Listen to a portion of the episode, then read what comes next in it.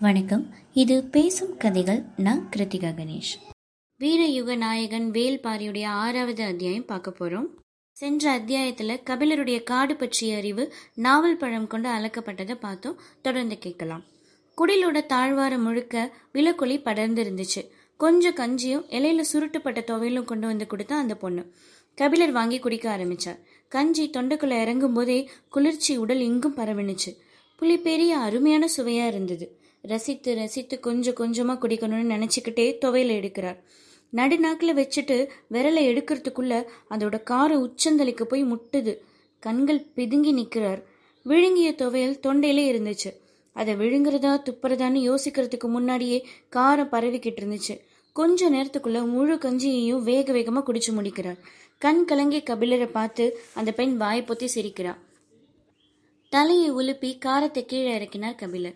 இன்னொரு கலையத்துல கஞ்சி கொடுத்துட்டு அந்த பெண் சொன்னா அணில் வாழ்த்தினை கொண்டு காய்ச்சப்பட்ட கஞ்சி புலிப்பிரண்டைய வால் மிளகோட சேர்த்து செய்யப்பட்ட துவையல் அப்படின்னு சொல்றான். வால் மிளகு இவ்வளோ காரமாவா இருக்கும்? அப்படின்னு கபிலர் கேட்கிறார் காரத்துக்கு காரணம் துவையல் சுருட்டப்பட்ட மகர வாழையோட கொழுந்து இலை தான். முதல் நாள் இரவே அதில் சுருட்டி வச்சிடுவோம். நாள் செல்ல செல்ல காரம் கட்டி நிற்கும் இதுவே மூணாவது நாளாக இருந்திருந்தா? அப்படின்னு சொல்லிட்டு மறுபடியும் வாய் பொத்தி சிரிக்கிறா கபிலர் தன்னை கிண்டல் பண்ணி தான் சிரிக்கிறான்னு தெரிஞ்சுக்கிட்டு அந்த பெண்ணிட்ட கேட்டுடுறார் அவ சொல்றா நான் அதுக்கு சிரிக்கல. மாலையில நான் நாவல் பழங்களை கொடுத்தப்போ முதல்ல பூ நாவல் எடுத்து சாப்பிட்டீங்களாமே? கபிலருக்கு என்ன சொல்றதுன்னே தெரியல. தான் சாப்பிட்ட நாவலுக்கு அதுதான் பேரான்னு கூட தெரியல. மெல்ல தலையை ஆட்டி ஆமா அப்படின்னு சொல்றார் உதிரப்போக்கு நிற்காத பெண்கள் தான் பூ நாவலை சாப்பிடணும் அப்படின்னு சொல்லிட்டு மறுபடியும் சிரிக்கிறான் பழையனும் நீலனும் குடலுக்குள் நுழையிறாங்க. அவள் சிரித்தபடி வெளியே கிளம்பி போறா. என்ன சொல்லி சிரிச்சிட்டு போறா? அப்படின்னு பழையன் கேட்கிறார் கபிலருக்கு எதை சொல்றதுனே தெரியல. இவள்கிட்ட பேச்சு கொடுத்தா மீள முடியாது. விருந்தினருங்கிறதுனால உங்கள்கிட்ட கொஞ்சம் பக்குவமா நடந்துக்கிறா அப்படின்னு சொல்லி பழையன் சொன்னார். ஆமா ஆமா அப்படின்னு சொல்லி அவளுடைய பக்குவத்தை ஆமோதிப்பதை தவிர கபிலருக்கு வேற வழி இல்லை. மகர வாழை இலையிலிருந்து ஆரம்பிச்சு நெடு நேரம் வரைக்கும் கபிலரும் பழையனும் பேசிக்கிட்டு இருந்தாங்க. நீலன் அங்குமிங்கும் போய் வந்தபடியே இருந்தான். பழையன் கேட்டார் பாறையை பார்த்துட்டு எப்போ திரும்ப போறீங்க? அப்படின்னு.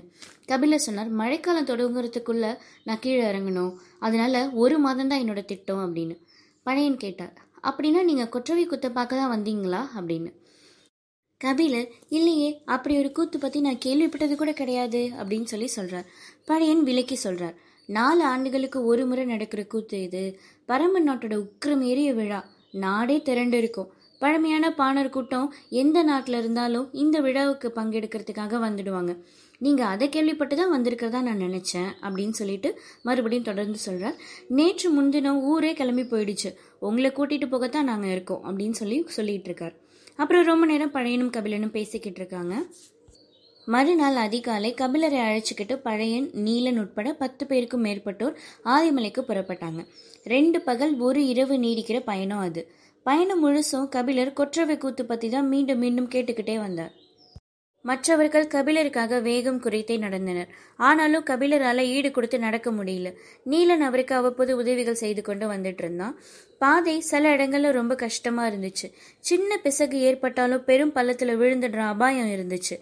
விலங்குகளோட தடயங்களை பார்த்தபடி அநேக இடங்களை கடந்து போனாங்க. யானை கூட்டங்கள் கடந்து செல்லட்டும் அப்படின்னு சில இடங்களில் பொறுமையா இருந்தாங்க.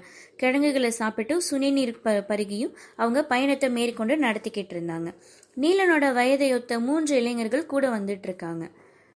நீண்டு திரும்பும் பாறையை கைப்பிடிச்சு நட கடக்கிறப்போ கொஞ்சம் கீழ்ப்பக்கம் குனிஞ்சு பார்க்கிறார் கபிலர். அந்த காட்சியோட அற்புதம் பெரும் பரவசத்தை ஏற்படுத்துது. அது காரமலையோட உச்சி பகுதி. காட்டோட பேரழகுக்கு ஈடே கிடையாது அப்படின்னு சொல்றார் கபிலர். சரி வாங்க அப்படின்னு சொல்லி நீலன் பக்குவமா அவரை அழைச்சிட்டு போறார். புலியோட மீசை மயிர் மேல உட்கார்ந்துருக்கிற சிறு தும்பி போலத்தான் நாம அப்படின்னு சொல்லி நீலன் சொல்லி முடிக்கிறதுக்குள்ள இன்னொருத்தன் சொன்னா பாதியில மட்டும் கவனம் வைங்க பார்வையை ஓட விடாதீர்கள் அப்படின்னு சொல்றான்.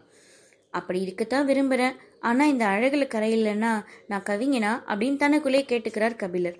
உச்சியிலிருந்து குறுகலான பாறையை கடந்ததும் காரமலையோட பின்புற இறக்கத்துல இறங்க ஆரம்பிக்கிறாங்க. கபிலர் கேட்டார் பரமன் நாட்டோட தலைநகரான எவ்வியூருக்கு செல்லும் எல்லா பாதையும் இது மாதிரி ஒத்தையடி பாதை தானா இல்ல வண்டிகள் செல்லும் சாலை ஏதாவது இருக்குதா? அப்படின்னு கேக்குறார். பரம்பு நாடு நானூறுக்கும் மேற்பட்ட ஊர்களை கொண்டது. எல்லா ஊர்ல இருந்தும் இது போன்ற பாதைகள் உண்டு. இது தவிர எட்டு திசை எல்லைகளுக்கும் குதிரைகள் போயிட்டு திரும்புற பாதைகளும் உண்டு. அது காவல் வீரர்களுக்கு மட்டும்தான் தெரியும் அப்படின்னு சொல்லிட்டு அவன் நீலனை பார்க்குறான்.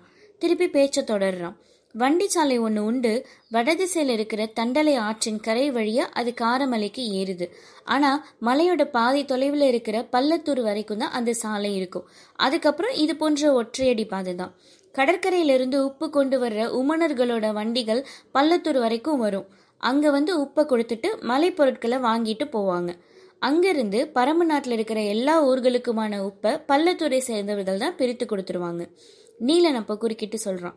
வெளியில் இருந்து பரம்பு நாட்டுக்குள் வரும் ஒரே பொருள் உப்பு மட்டும்தான் அப்படின்னு. பேசியபடி நடந்து கொண்டிருக்கும்போது மரங்களின் மீது பறவைகள் படப்படுத்து கலையிறது போல இருந்தது. மனிதனோட சத்தத்தை கேட்டுதான் அதுங்க கலையுது அப்படின்னு நினைச்சிட்டு இருந்தாங்க. ஆனா சில அடிகள் எடுத்து வைக்கிறதுக்குள்ள பறவைகள் கத்த ஆரம்பிச்சிருச்சு. ஒன்று ரெண்டு பறவைகளோட சத்தம் தான் முதல்ல கேட்டுச்சு. கன நேரத்துக்குள்ள மொத்த பறவைகளும் காது கிழியறது மாதிரி கீ கீ கீன்னு கத்திக்கிட்டே இங்கே அங்கே அலைமோதிக்கிட்டு இருந்துச்சு. மரக்கொப்புகள் மோதி இலைகள் சிதறி உதிர்ந்தன. மேலே என்ன நடக்குதுன்னு தெரியாம மரக்கொப்புகளை எல்லாரும் அண்ணாந்து பார்த்துக்கிட்டு இருக்காங்க.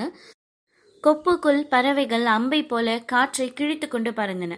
பெரும் பருந்து ஒன்று இவர்களோட தலையை உரசிக்கிட்டு போனுச்சு கூட்டம் மொத்தமும் என்னன்னு தெரியாம முழிச்சப்போ திடீர்னு பழையன் காக்கா விரிச்சிடா அப்படின்னு சொல்லி பெரும் குரல் எடுத்து கத்தினார்.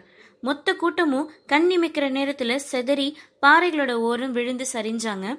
கரும் பாறையை ஒட்டி கீழே சரிஞ்சு பாறையோட பாறையா ஒண்டி நின்னான் நீலன். மற்றவங்க அங்கேயும் இங்கேயும் இடுக்குகளை போய் புகுந்துக்கிட்டாங்க. பாறையோட இடுக்குல இருந்த நீலன் சட்டுன்னு திரும்பி பார்க்குறா கபிலர் தன்னந்தனியா நின்னுகிட்டு இருக்கார். அவருக்கு என்ன நடக்குதுன்னு எதுவுமே புரியல. மின்னல் வேகத்துல கபிலரின் மீது பாய்ந்தான் நீலன். அவர் நில கொலைஞ்சு மண்ணுல சரிஞ்சு விழுந்தார். அவரை கீழே போட்டு அமுக்கின மாதிரி கிடந்த நீலன் தலையை மட்டும் தூக்கி மேல பார்த்தான் பறவைகளோட வேகம் மொத்த மரத்தையும் உலுக்கிக்கிட்டு இருந்தது. கீ கீ கீன்னு காடை நடுங்கிறது மாதிரி ஓசை வந்துகிட்டே இருந்துச்சு. புதருக்குள்ள இருந்து ஒரு பெரிய விலங்கு தாவி வெளியே ஓடி போயிடுச்சு. பாறை ஓரத்துல இருந்த மற்ற ரெண்டு இளைஞர்களும் நீலனை நோக்கி ஓடி வந்தாங்க. குத்தீட்டிகளை கையில் பிடித்தபடி அண்ணாந்து மரத்தை பார்த்தாங்க. அவங்களோட கண்கள் அலைமோதின. அவர்கள் யாராலையும் காக்கா விரிச்சிய பார்க்க முடியல. பாறையோட பாறையாக குத்த வைத்தபடி அமர்ந்திருந்த பழையனோட கண்கள் மட்டும் அதை துல்லியமா பார்த்துக்கிட்டு இருந்துச்சு. நின்று நிதானமாக அது வேட்டையாடியது. அங்கும் இங்குமாக பறவைகளோட உடல் துண்டு துண்டாக செதறினுச்சு. ஒரு பெரிய பருந்தோட தலைய வால் கொண்டு சீவுறத மாதிரி அதோட கூர் மூக்கால வெட்டி எரியறத இமை கொட்டாமல் பார்த்துக்கிட்டு இருந்தார் பழையன். துடிக்கிற அதோட கழுத்துக்குள்ள காக்கா விருச்சியோட அழகு இருந்துச்சு. அதோட ரெக்கைகள் மெல்ல அசைய காத்துல பறந்தபடியே அது பறந்தோட ரத்தத்தை குடிச்சுக்கிட்டே போணுச்சு. ரொம்ப நேரத்துக்கு அப்புறம்தான் கிழவனோட குரல் வெளியே கேட்டுச்சு. போயிருச்சுடா அப்படின்னு. கீழே கிடந்தவங்க மெல்ல எழுந்து வந்தாங்க. கிழவன் பார்த்த திசை நோக்கி பார்த்தபடி இருந்தன மற்றவங்களோட கண்கள். ஆனா அவங்க கிடந்த இடத்துல இருந்து அதை பார்க்க முடியல. மரங்களோட அசைவுகளும் பறவைகளோட ஓசையும் கொஞ்சம் கொஞ்சமா குறைய ஆரம்பிச்சது. கபிலர் கையை ஊன்றி மெல்ல எழுந்தார். உடம்பு எங்கும் சிராய்ப்புகளா இருந்துச்சு. பாறை ஓரத்திலும் செடிகளுக்குள்ளும் பதுங்கி இருந்தவங்கெல்லாம் எழுந்திருச்சு வெளியில வந்தாங்க. கிளைகளின் ஆட்டம் நிற்கவே இல்லை. பழுத்த இலைகள் உதிர்ந்துகிட்டே இருந்தது. கபிலர் கேட்டார் என்ன பெயர் சொன்னீங்க? அப்படின்னு. பழையன் சொன்னார் காக்கா விரிச்சி வவ்வால் இனத்தை சேர்ந்த ரத்த குடிக்கிற பறவை. இதை கேள்விதான் பட்டிருக்கிறேன். இன்னைக்கு தான் இதோட தாக்குதலை பார்க்குறேன். ஆனாலும் அதை பார்க்க முடியல அப்படின்னு நீலன் குறுக்கிடுறான். அது மரங்கள்ல இருக்கிற சிறு பறவைகளை வேட்டையாடாது. பாறைகளின் பொந்துகளில் இருக்கிற பருந்து இனங்களை தான் வேட்டையாடும். பருந்துகள் வானில் பறந்து இதனிடமிருந்து தப்பிக்க முடியாது. அதனால தான் இந்த பருந்துகள் மரங்களுக்குள்ள நுழைஞ்சு தப்பிக்க இங்கு அங்குமா அலைமோதியது. பருந்தோட இந்த கூச்சலால மற்ற பறவைங்க எல்லாம் அலறி அடிச்சு ஓடுது. இனி உங்களுக்கு எப்போதாவது சந்தேகம் வந்துச்சுன்னா மரங்களை பார்க்காதீங்க. பக்கத்துல இருக்கிற மலை பாறைகளை அண்ணாந்து பாருங்க. பருந்தோ கழுகோ சிதறி பருந்துச்சுன்னா அது காக்கா விரிச்சு தான் முடிவு பண்ணிக்கோங்க அப்படின்னு இளைஞர்களுக்கு குறிப்பு சொல்றார் பழையன். இதுக்கு முன்னால் நீங்க பார்த்திருக்கிறீங்களா? அப்படின்னு பழையனை பார்த்து கேட்டார் கபிலர். பழையன் சொல்றார் பார்த்திருக்கிறேன். கை கெற்ற தொலைவில் உட்கார்ந்திருந்த என்னோட மனைவியோட பிடரியை தன்னோட அழகால தட்டி விட்டு பறந்தது. பின் மண்டையிலிருந்து ரத்தம் பீறிட அவள் என் உள்ளங்கையில் சரிந்தபடி செத்து போனாள் அப்படின்னு பழையன் சொல்றார். அதுக்கப்புறம் யாரும் பேசிக்கவே இல்லை. கால்கள் மட்டும் நடந்துக்கிட்டே இருந்துச்சு. ஊர் பழைச்சியோட அருந்த பின் மண்டை நரம்பு நீலனுக்கு ஞாபகம் இருந்தது. அப்போ அவன் ரொம்ப சிறுவனா இருந்தான்.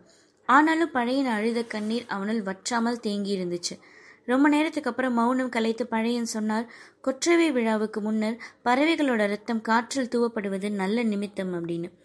பள்ளத்தில் சரிஞ்சுக்கிட்டு இருக்க மனுஷனோட கையில கிடைக்கிற கொப்பு மாதிரி இருந்தது இந்த வார்த்தை. தீமையை கனப்பொழுதுல நன்மையா மாத்த முடியுங்கிற வல்லமை வார்த்தைகளுக்கு உண்டு. வார்த்தை தரும் ஆறுதலை வேறு எதுவும் தர முடியாது. மனிதன் முதிரும் போதுதான் மனங்களை கையாள கற்றுக்கொள்கிறான். மனம் விழுந்த பின்னர் எழ வைக்கவோ எவ்வளவோ வழிகள் இருக்கின்றன. ஆனால் விழுந்து கொண்டிருக்கும் போது தடுத்து நிறுத்துறது தான் ரொம்ப முக்கியம். வாழ்வின் சாரமேறி கிடக்கும் அனுபவ அறிவால் தான் அதை செய்ய முடியும். அதிர்ச்சி கொலையாம இருக்கிற இந்த கணத்துல பழையனோட வார்த்தைகள் அடர் காட்டுக்குள்ள துணிஞ்சு கால்களை முன் நகர்த்துற மன தைரியத்தை கொடுத்துச்சு. ஆனாலும் தயக்கத்தை உடைக்க வேண்டியிருந்துச்சு. யார் முகத்தையும் பார்த்து பழையன் இந்த முடிவுக்கு வரல. உறைந்த மௌனமே எல்லாவற்றையும் சொன்னது. பின் திரும்பாமலே பழையன் சொன்னார். மின்னலை போல வாளை வீசி காக்கா விருச்சியோட ரெக்கைகளை வெட்டி தள்ளியவன் வேல்பாரி அப்படின்னு. வார்த்தைகள் முதுகுத்தண்டை முறுக்கேற்றும் வல்லமை கொண்டவை அப்படிங்கிறத கபிலர் உணர்ந்த தருணம் அது. உள்ளுக்குள்ள உறைஞ்சு கிடக்கிற அந்த அதிர்ச்சியை கிழவன் பொடி பொடியாக்கினான். எல்லாருக்குள்ளும் ஆவேசமிக்க ஆர்வத்தை தூண்டினான். பாரி வால் சுழற்சிய கணத்தில் சரிந்த காக்கா விருச்சியோட இடப்புற இறக்கையை பற்றி காது நரம்பு வெடைக்க சொல்லிக்கிட்டு நடந்தான் பழையன். கபிலரோட கண்களுக்கு முன்னாடி ஒரு வீர கதையை அரங்கேறி கொண்டிருந்தது. வீரயுக நாயகன் வேல்பாரியுடைய ஆறாவது அத்தியாயம் முடிவு பெற்றது. கபிலர் வேல்பாரியை எந்த இடத்துல எந்த சூழ்நிலையில சந்திக்கிறார் அப்படிங்கறத அடுத்த அத்தியாயத்துல பார்க்கலாம். நன்றி.